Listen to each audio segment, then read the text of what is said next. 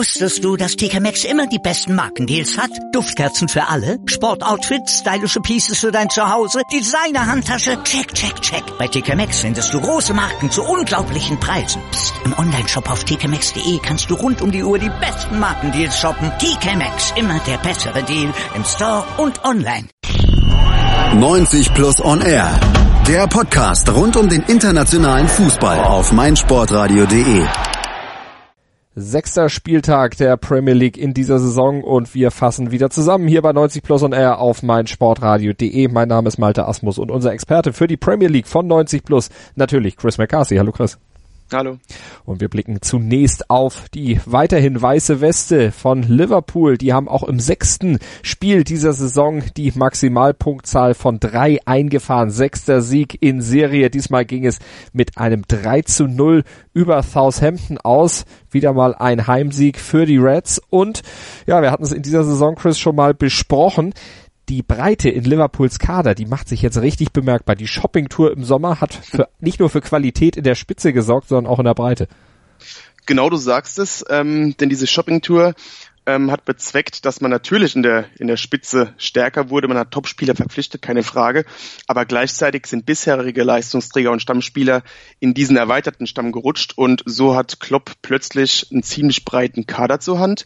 Und äh, genau drei dieser Akteure beziehungsweise auf jeden Fall zwei davon sorgten dann auch ähm, für den Unterschied gegen Southampton. Firmino war verletzt gegen PSG, klar, aber er war dementsprechend auch geschont und äh, Joel Matip und Gerdan Shakiri ihrerseits jetzt wirklich ein Teil ja dieser dieses dieser ähm, Ersatzbank eigentlich dieser endlich starken Ersatzbank und die beiden hatten einen gehörigen Einfluss auf die Partie. Matip traf, Shakiri erzwang ein Eigentor schoss dann noch einen Freistoß an die Latte, dass das äh, 3 zu 0 einleitete. Und da sieht man auf einmal, ähm, wie viel besser die Reds dastehen, wenn sie auf einmal auch noch Alternativen auf der Bank haben. Und Shakiri, das ist so eine dieser Alternativen, die Klopp ja auch unbedingt haben wollte. Der hat auch mal gezeigt, was er wirklich kann, was wir bei Bayern von ihm ja auch vor einigen Jahren dann gesehen haben, wo er dann in Ansätzen allerdings nicht so ganz rüberkam, aber diese Tugenden und auch diese, diese Art und Weise, wie er dann, wenn er eben ja hochmotiviert auf den äh, Platz geht, wie er dann wirbeln kann, das hat er gezeigt gegen Southampton. Ja, auf jeden Fall. Also das hat man auch gegen, äh, bei, bei Stoke schon gesehen, dass äh, Shakiri in der Premier League auf jeden Fall angekommen ist. Er ist auch ein recht physischer Spielertyp, ähm, ist dazu noch sehr quirlig, sehr äh, technisch stark, ähm, kann seinen Körper auch gut einsetzen. Und diese Dynamik, die ihn so auszeichnete, die machte auch gegen Southampton in der ersten Halbzeit auf jeden Fall den Unterschied, eben weil der, der Schweizer auch im Vergleich zu anderen Spielern viel frischer war und damit kam Southampton gar nicht so recht. Also das das 1 zu 0, ein Eigentor, das, das fiel schon nach zehn Minuten, als Shakiri den linken Flügel total beackerte und dann den Ball sehr scharf in die Mitte spielte. Und ja, wir haben es bereits angesprochen, ähm, Liverpool hat auf einmal viele Optionen und gerade nach so einem kraftintensiven Spiel gegen Paris, ähm, dann ist es natürlich ein absoluter Luxus, auf einmal auf einen frischen Shakiri zurückgreifen zu können. Matip, du hast ihn auch schon angesprochen, dann per Kopf erfolgreich und das dritte Tor, naja, Mo Salah, über den brauchen wir eigentlich gar nicht viel reden. Nee, ähm, hat auch endlich mal wieder getroffen, hat nicht so viele Tore bisher. Das wird sich vielleicht noch ändern. Aber auch hier war, war Shakiri direkt involviert, äh, ein klasse Freistoß ans Aluminium und Salah muss dann eigentlich nur noch abstauben. Und damit war das Ding eigentlich nach der ersten Halbzeit schon gegessen. Southampton allerdings auch sehr schwach. Da konnte Liverpool sich das dann auch leisten, in der zweiten Hälfte dann ein bisschen den Fuß runterzunehmen vom Gas. Richtig, ja, Southampton sehr enttäuschend, wahrscheinlich auch noch ähm, dadurch, dass Danny Ings nicht dabei war auf, aufgrund des Leiharrangements mit Liverpool. Also nach vorne war da überhaupt keine Gefahr und erst recht, nachdem das 1-0 schon so früh fiel, merkte man, dass dann die, die Köpfe auf einmal äh, anfingen zu hängen und äh, ja, ein, ein Freundschaftsspiel auf etwas höherem Niveau für, für Liverpool letztendlich und Liverpool damit weiterhin ungeschlagen. Der Saisonstart der Reds mittlerweile schon fast bedrohlich. Ja, sind sehr gut aus den Startlöchern gekommen, auf jeden Fall. Ähm, wir wissen alle, was Liverpool leisten kann, wenn sie einen Lauf haben. Den haben sie momentan. Und jetzt gilt es herauszufinden, wie lange sie diesen Lauf aufrechterhalten können und ja, wie sie damit umgehen, wenn auf einmal der die erste Niederlage folgt. Wir hatten es ja mal gesagt, das dritte Jahr unter Klopp, damals in, in, Dortmund erfolgreich, jetzt vielleicht auch bei Liverpool. Gut, da bis dahin ist es noch ein langer Weg. Auf jeden Fall der Saisonstart mit 18 Punkten und 14 zu 2 Toren schon sehr, sehr, sehr, sehr stark. Stark aber auch bisher in dieser Saison die Auftritte des FC Chelsea gewesen und die waren jetzt zu Gast bei den Hammers. Aber diese Stärke, die Chelsea da in den ersten Spieltagen gezeigt hat, die ist ihnen so ein bisschen abhanden gekommen gegen die Hammers. Es gab nämlich die ersten Punktverluste. Die spielten nur 0 zu 0. Ja, ähm, auch etwas, was ich vor zwei Wochen niemals vermutet hätte, denn West Ham war bis bis dahin eine der defensiv schwächsten Mannschaften der Liga, wenn nicht die defensiv schwächste. Und ausgerechnet jetzt, äh, eine Woche vor dem Chelsea-Spiel, begann man sich endlich zu fangen. Auch Pellegrini hat es eingesehen, dass er kompakter auftreten muss.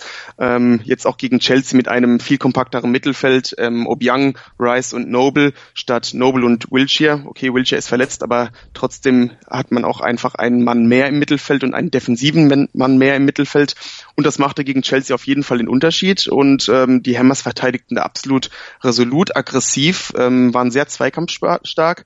Man überließ auch Chelsea wirklich dieses, ähm, diesen Ballbesitz mal wieder. Das, das ist ja das, was Sari so auszeichnet.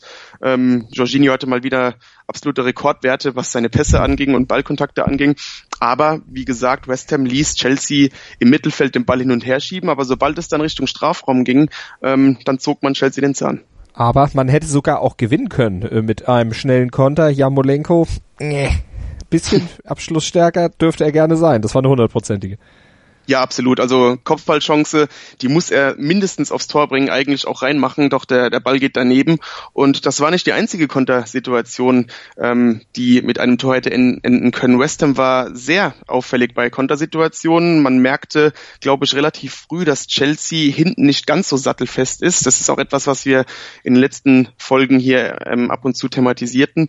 Ähm, Gerade auf den Außenverteidigerpositionen ist Chelsea zu knacken. Alonso und äh, Aspilicueta sind für die Viererkette Seite vielleicht nicht die idealen Spieler, etwas zu langsam und mhm. behäbig und ähm, West Ham zündete den ein oder anderen Gegenangriff und man muss sagen, wenn die Hammers vielleicht den verletzten Anautovic in den Reihen gehabt hätten, dann hätte man vielleicht sogar gewinnen können. Wie wichtig der ist, haben wir erst in der letzten Woche hier bei 90 Plus und R auf meinsportradio.de der Premier League Analyse klar gemacht.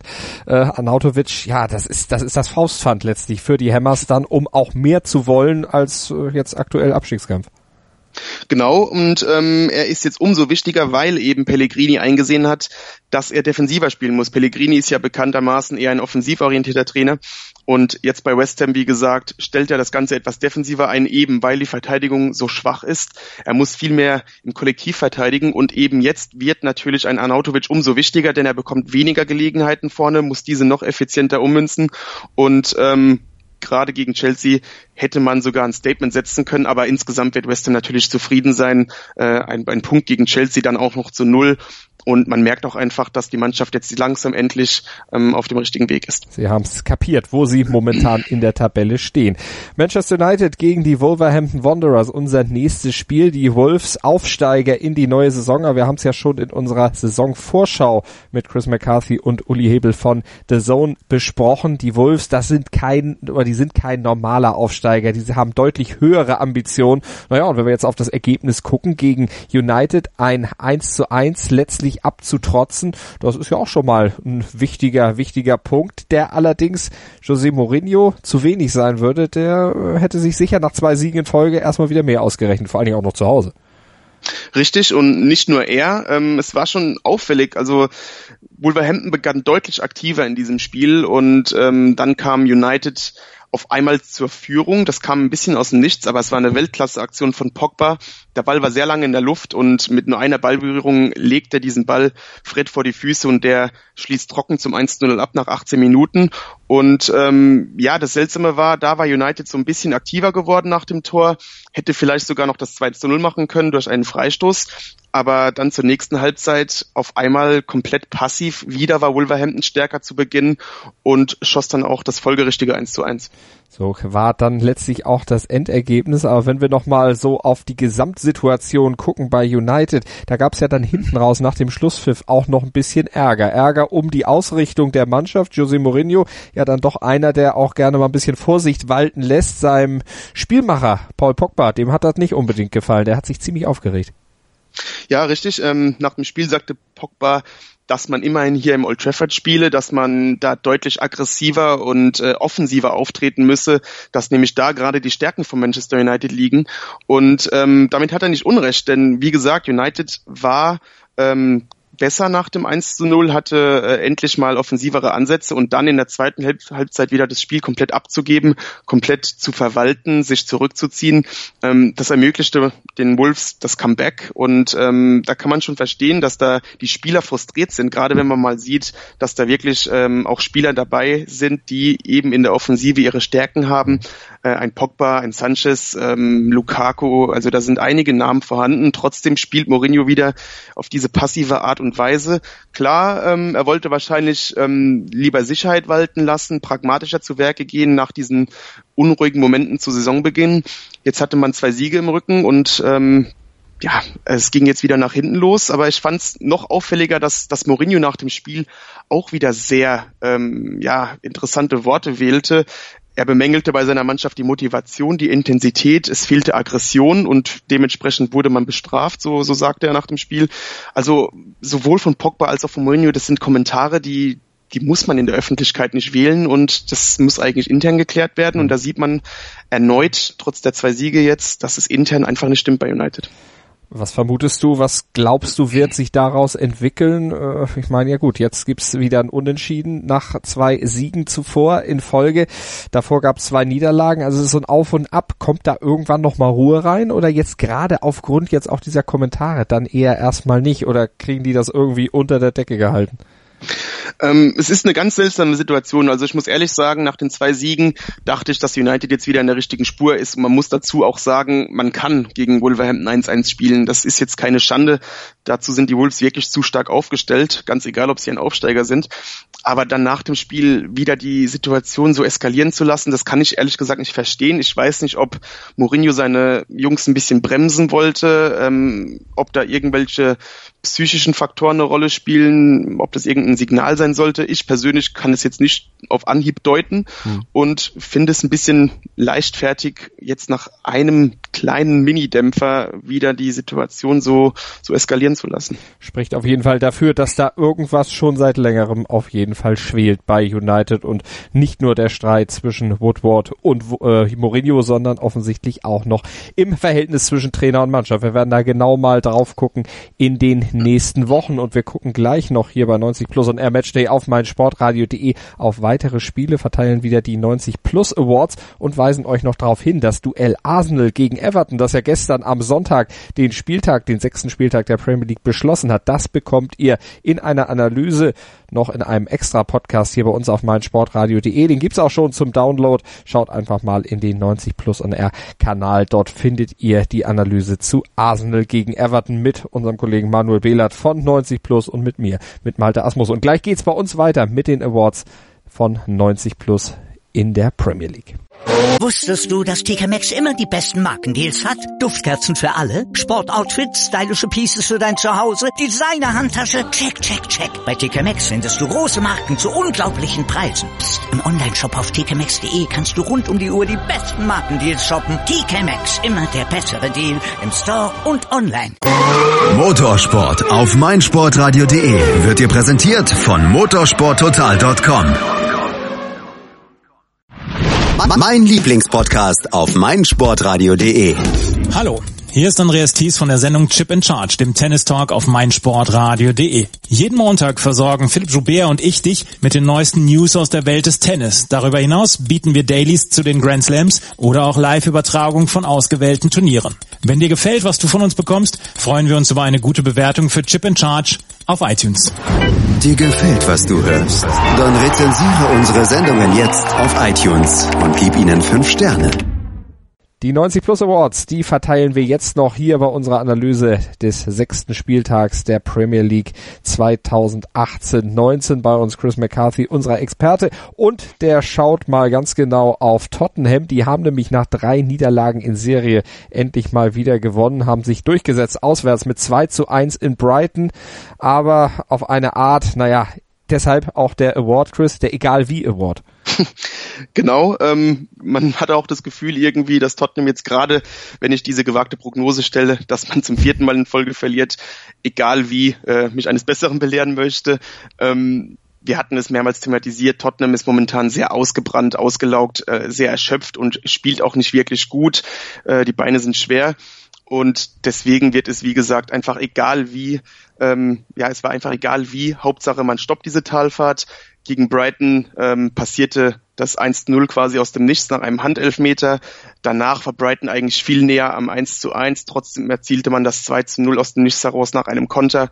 Ähm, danach dann noch der Anschlusstreffer der Seagulls und es ist auch egal, dass die Seagulls dann eigentlich sogar noch das 2-2 in der Nachspielzeit hätten erzielen können. Tottenham hat irgendwie diese drei Punkte geholt. Ähm, dazu muss man auch sagen, es es war keine furchtbar schlechte Leistung, es war eine solide Leistung, aber auch begünstigt, weil Brighton komischerweise Tottenham jetzt nicht wirklich forderte. Ähm, das hätte ich eigentlich erwartet gehabt, aber sei es drum. Äh, Tottenham wird jetzt hoffen, dass dieser Erfolg die Müdigkeit etwas äh, vergessen lässt. Also mal gucken, wie es dann bei Tottenham letztlich weitergeht. Und wir gucken zu Burnley, die ja eigentlich seit April nicht mehr gewonnen hatten. Da dachte man ja schon, Gott, oh Gott, die sind komplett abgerutscht. Aber es gibt heute den Welcome Back Award, denn die waren wirklich wieder da und zwar so gut wie lange nicht. 4 zu 0 gegen Bournemouth. Genau, und ähm, typisch Burnley, die Bournemouth wird nicht wissen, wie es geschah. Bournemouth hatte eigentlich viel mehr Spielanteile, viel mehr Schüsse, aber eben das Burnley aus der letzten Saison ist wieder zurückgekehrt, eiskalt, sehr effizient, mit sehr viel Intensität dagegen gehalten in den Zweikämpfen und dann eben in den Gegenangriffen so kaltschneuzig zum 4 zu 0 und ähm, das wird sicherlich auch begünstigt sein, dass man jetzt nicht mehr diese doppelte Belastung hat. Man hatte jetzt drei kräftezerrende Runden in der Europa League Quali hinter sich. Ähm, damit kam man in der Liga überhaupt nicht zurecht, nur ein Punkt. Und da wird man jetzt durchatmen, dass das vorbei ist. Und man hat jetzt schon direkt die, die Wirkung erlebt. Burnley ist wieder zurück, welcome back. Und ähm, da werden jetzt sich jetzt noch wahrscheinlich einige Gegner ein wenig die Zähne ausbeißen. Zurück ist auch Manchester City, nämlich in der Erfolgsspur in der, Premier, in der Champions League. Da gab es ja eine 1 zu 2 Niederlage zu Hause gegen Lyon, aber auf die Premier League hat das keinen Einfluss gehabt. Da haben sich die Citizens wieder gemeldet, haben 5 zu 0 gewonnen am letzten Wochenende, haben sich also mal wieder sehr, sehr schadlos gehalten in Cardiff. Und für diesen 5 zu 0 Sieg gibt's aus einem ganz besonderen Grund den Denkanstoß Award.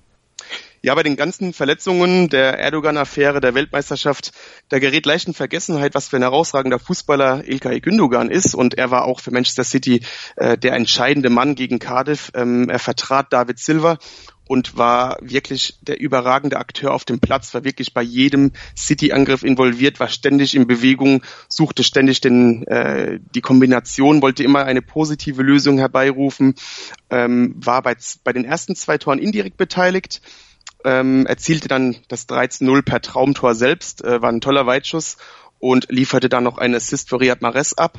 Ähm, klar, Cardiff ist jetzt kein Gradmesser, aber da hat man wirklich gesehen, wie gut Gündogan eigentlich sein kann. Und es war ein kleiner Denkanstoß, der Denkanstoß Award für Ilkay Gündogan, aber vielleicht auch für, für viele seiner Kritiker. Also hoffen wir, dass er das weiterhin abruft. Ein wirklich begnadeter und toller Fußballer. Und wir gucken noch auf weitere Ergebnisse. Southampton gegen Brighton 2 zu 2, Fulham gegen Watford 1 zu 1, Leicester schlägt Huddersfield mit 3 zu 1. Crystal Palace und Newcastle United trennen sich 0 zu 0 und wie gesagt, Arsenal gegen Everton noch in einer extra Analyse, das 2 zu 0 von Arsenal über die Toffees bei uns hier auf meinsportradio.de im Talk mit unserem Kollegen Manuel Behlert von 90 Plus und mit mir.